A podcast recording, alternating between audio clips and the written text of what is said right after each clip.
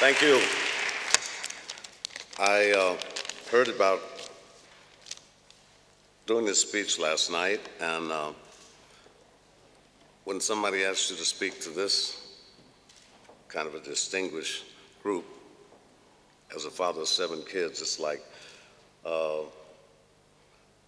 Dracula going to the blood bank. it's uh, I met some. I've been very, very proud of being in this organization since uh, Ray Charles brought me in in 1984. It's about 17 years, and as years go by, it astonishes me more and more. Uh, this year probably tops it all off. I don't know what happened in Poland last year, but uh, I've met some of the students. I've read up about all of them because the difference is the kids we had before are the ones that are coming out of high school going on to college.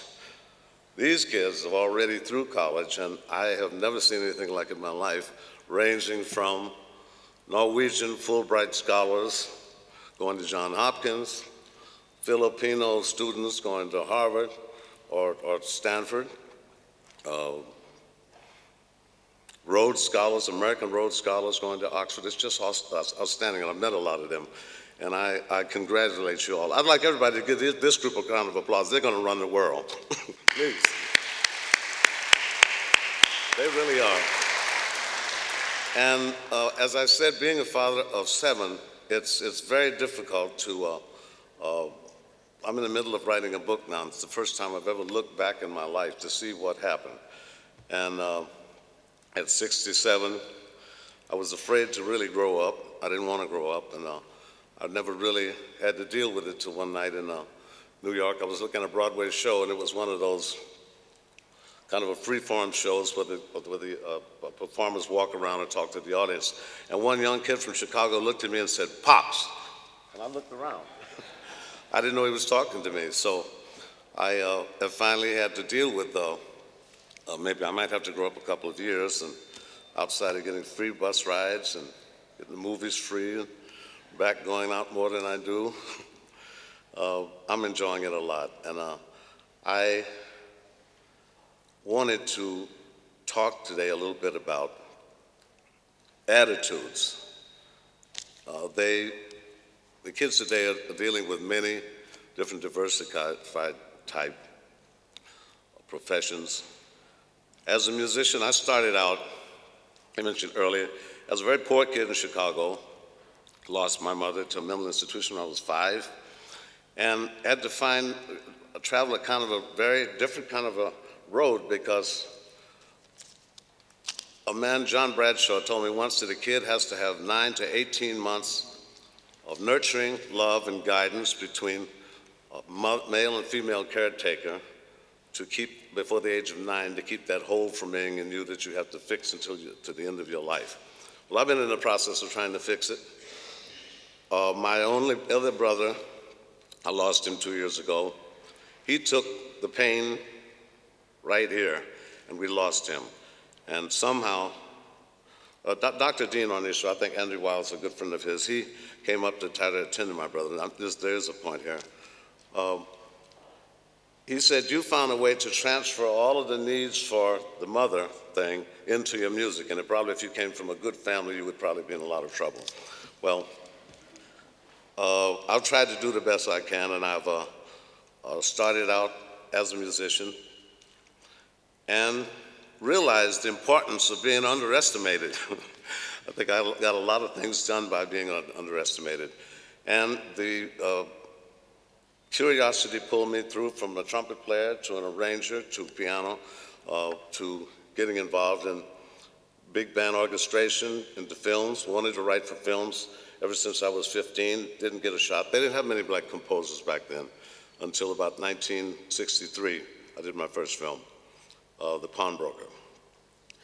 And bit, step by step, you try to use the principles in your life to get from A to B to C uh, I started with, I got involved with uh, pop music, 1963, the first pop hit coming out of jazz, which was not a very smart thing to do if you come out of the jazz world, is to do a pop hit with Lesley Gore, because it was a challenge. It's my party in 1963.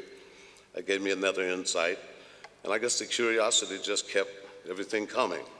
After that, I finally got my first movie shot, a second movie shot, and went to Hollywood, worked with Frank Sinatra as an arranger, composer, and Count Basie, and finally got to Europe. And I think uh, I got to Europe with, uh, to work the first time with Lionel Hampton in 1953, but the second time I moved there uh, to work with Barclay Records and study with Nadia Boulanger. Now, Nadia was amazing, one of the most amazing influences in my life. She told me a few things I, that most American composers like Paul Glass and Copland and so forth come over to write the Great American Symphony. She said, You have the most incredible aura in your own country, and you should go home and mind that. And at that time, she told me this story about uh, Ravel bringing Gershwin to her, and she said he made too much money for him to, to teach. So I, I, studied with her for about five years, and I started to understand some of the principles that she was trying to let me understand, such as you only have freedom in your music when you set up the parameters. Total, and coming from a, a, a jazz musician listening to that couldn't really deal with that then, and how melody was king, etc. And one day she introduced me to Igor Stravinsky, and almost lost it. I didn't think he was a human being. And she says, Why are you acting so silly? We had a wonderful relationship. She would schedule me in late at Fontainebleau after everybody else, and I'd take a bottle of wine. And she loved American canned peaches.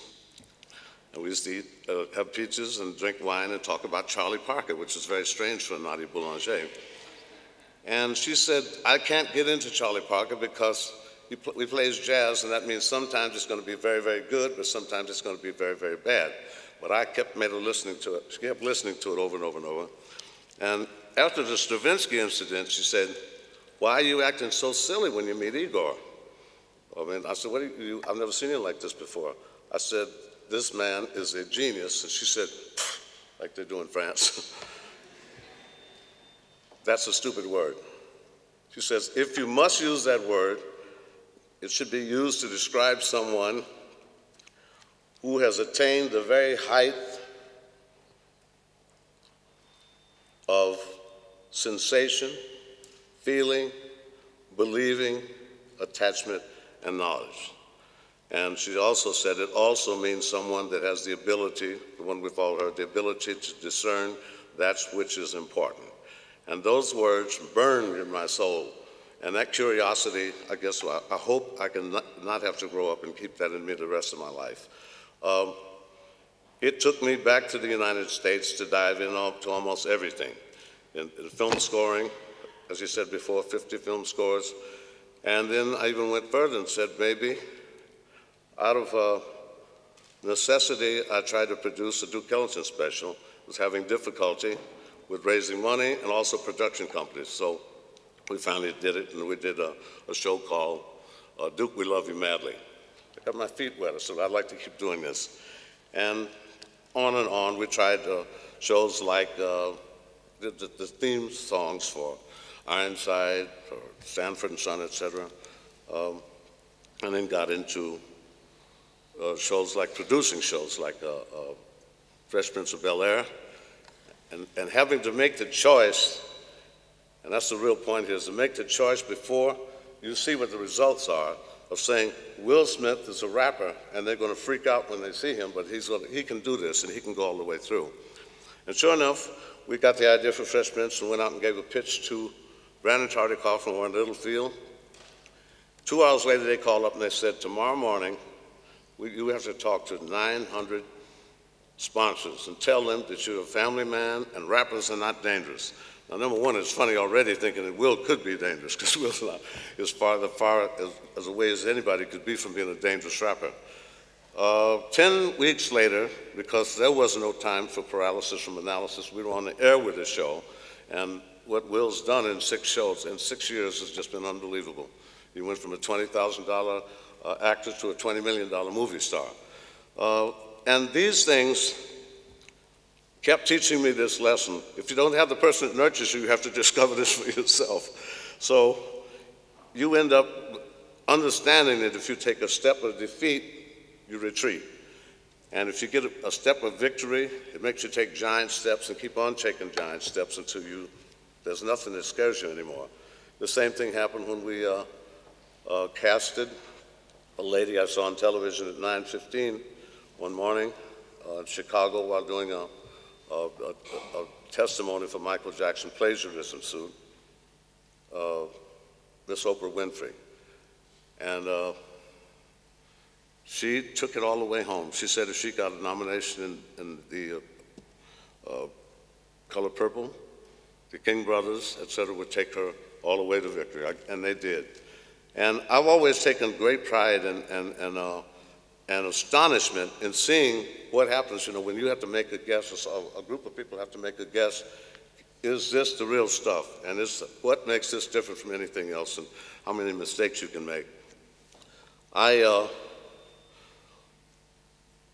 can only express my appreciation for being here to be able to share uh, these moments with the young people because you, you, you- you've got a big job out there, very big job. I know you're going to handle it. Uh, we've got not one revolution in front of us now, but three probably with biotechnology, with information technology, and nanotechnology looking for us. You, you know all about that. It's new for, for, for me. They, the, the computer was probably around to keep all of the 30-year-old people out of the way. My seven-year-old daughter walks through the, through the computer. But I am very fascinated with it. Um, it has a potential to hopefully change a lot of things in the world. We had a wonderful experience um, uh, in South Africa about two months ago. Uh, uh, Nelson Mandela asked me to come down to host uh, an event with his HIV/AIDS kids in the north of uh, South Africa. So we took a delegation of people down. Lisette uh, uh, she's the head of my foundation, and we took five gangbangers with us from Los Angeles. The theme was from South Central to South Africa. And it was a dangerous experiment. It could have been. It could have started another crack ring in South Africa, or if it worked, it turned everybody around. Fortunately, they went over with us, and they met Mandela. They cried when they met him.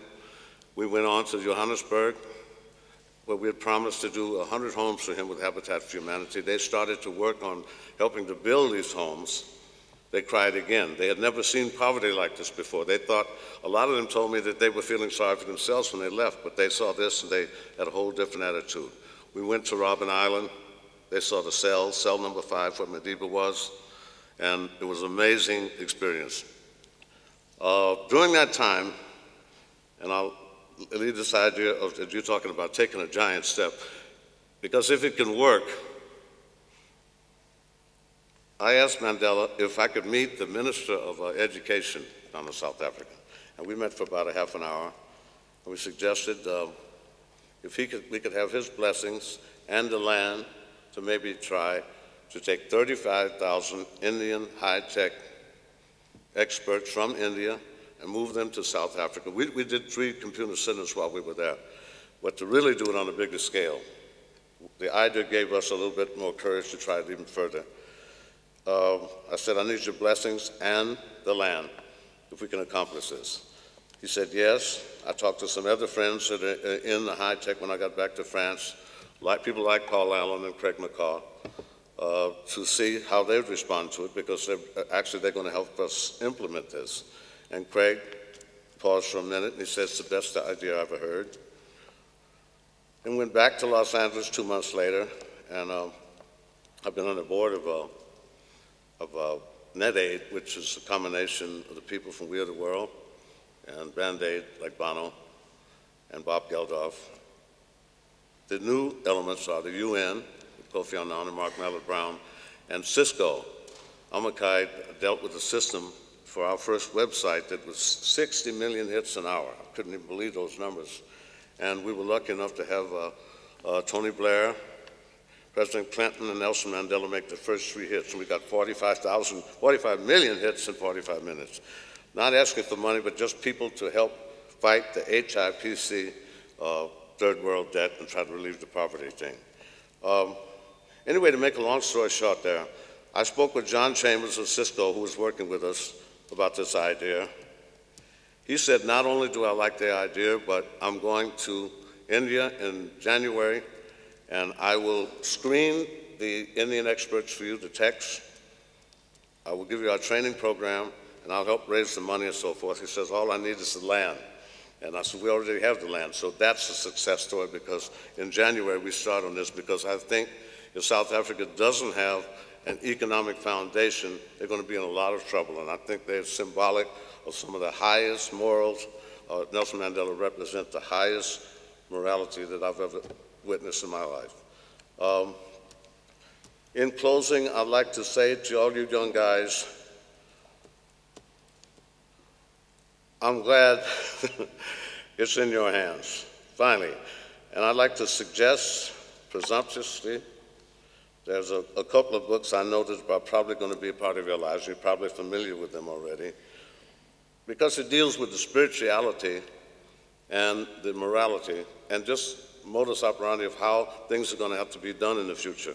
One, the name of one is the Cluetrain Manifesto.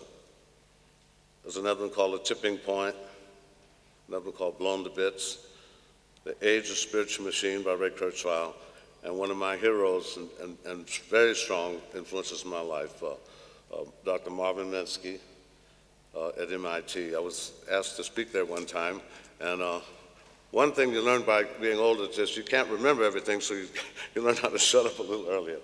But I uh, was in front of that audience, and I saw Negroponte and Alan Kay and all these other people, and I said, this was a great idea six months ago. How did I get here? And that's what I'm going to leave you with. Thank you very much.